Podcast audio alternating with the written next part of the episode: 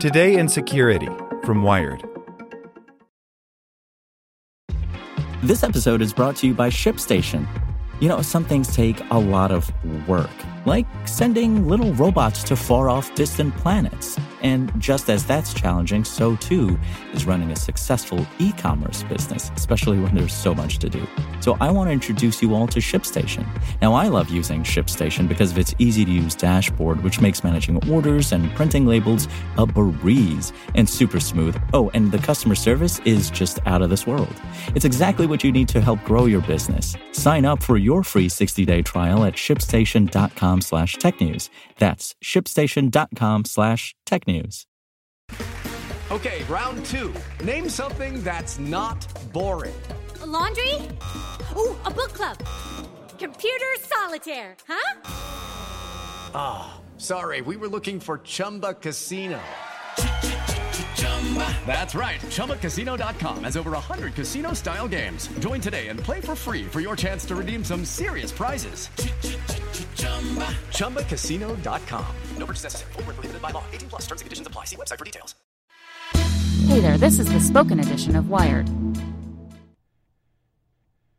The window to rein in facial recognition is closing by Lily Hay Newman. In the wake of jarring revelations about how United States law enforcement agencies have deployed facial recognition, Congress seemed, for a moment, galvanized to act. Based on a Homeland Security Committee hearing in the House Wednesday, that moment appears to be fading, as hundreds of local, state, and federal law enforcement officials continue to amass and access the controversial data every day.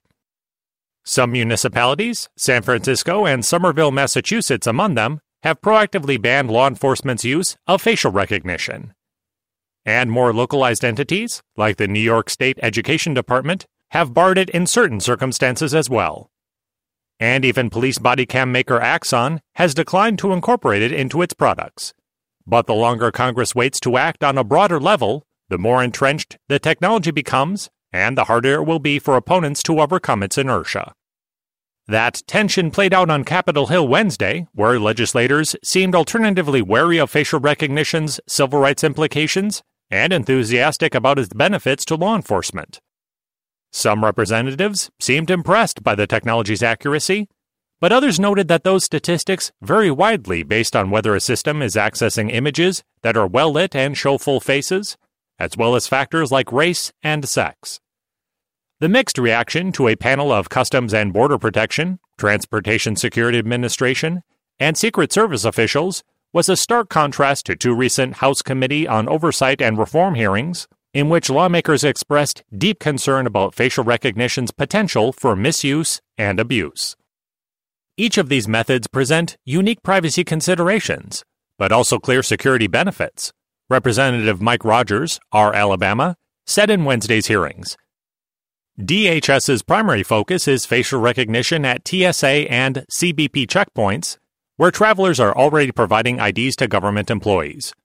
Automating this process with biometric technology will improve transportation security. A major focus on Wednesday's hearing was the May data breach of Customs and Border Protection contractor Perceptics, which exposed photos of travelers and license plates related to about 100,000 people. But that's just one in a sea of recent troubling reports. Georgetown Law's Center on Privacy and Technology disclosed findings on Sunday, first published by the Washington Post, that the FBI and Immigration and Customs Enforcement both access millions of U.S. citizens' photos through state driver's license databases. Separately, local police forces have been caught experimenting with using unconventional data, like sketches or photos of celebrities that resemble suspects, to feed facial recognition systems. Absent congressional traction, privacy and civil liberties groups, among others, have redoubled their efforts to rein facial recognition in. On Wednesday, ACLU of Massachusetts announced that it is using the Massachusetts Department of Transportation to find out more about how its driver's license database is used for facial recognition. Previously, the organization shared emails with Wired, obtained from a Freedom of Information Act request, that exposed the Massachusetts State Police's lack of oversight regarding the technology's use. Among other questions, ACLU of Massachusetts requested information on how many times the agency's facial recognition database had been queried, by whom, and for what reasons. While the auditing feature does allow us to track users, it is not fully comprehensive, wrote Massachusetts State Police Privacy Officer Jason Stelmatt to the ACLU in April. Our toolset does capture many of the user functions, but it does not cleanly capture every user function performed. There is no direct feature within the administrative tool to produce the information you are requesting related to face match usage. Kade Crockford, director of ACLU of Massachusetts Technology for Liberty program, says findings like this surprise her, even given the chaotic, unregulated intersection of law enforcement and facial recognition. I found it shocking that the state police has a facial recognition program that can access 4 million mugshots, and not only do they not know how many times users have queried that face match system, but they cannot know. It means nobody is even curious internally about implementing these types of tools. I find that to be, frankly, appalling. Elsewhere, the digital rights advocacy group Fight for the Future announced on Tuesday that it was launching a campaign to call for a total federal ban of facial recognition surveillance technology. And in advance of Wednesday's hearing, the Electronic Privacy Information Center published a coalition letter to the House Homeland Security Committee calling for DHS to suspend its use of facial recognition on the general public. This technology is dangerous. It has the potential to exacerbate existing forms of discrimination, automate racial profiling, and expand other inequities that already exist, says Evan Greer, Deputy Director of Fight for the Future. Congress has the authority to pass a law that says law enforcement agencies can't use this technology. That's absolutely within the purview of the legislature. First, though, Congress needs to agree not only on if it should draw a line, but where. John Wagner, Deputy Executive Assistant Commissioner in CBP's Office of Field Operations, argued Wednesday that CBP's use of facial recognition as part of immigration processing for U.S. citizens does not constitute a surveillance program, since those travelers would have their photo IDs assessed by a CBP agent anyway. The added layer of facial recognition, the logic goes, is simply a more efficient way to implement existing screening measures.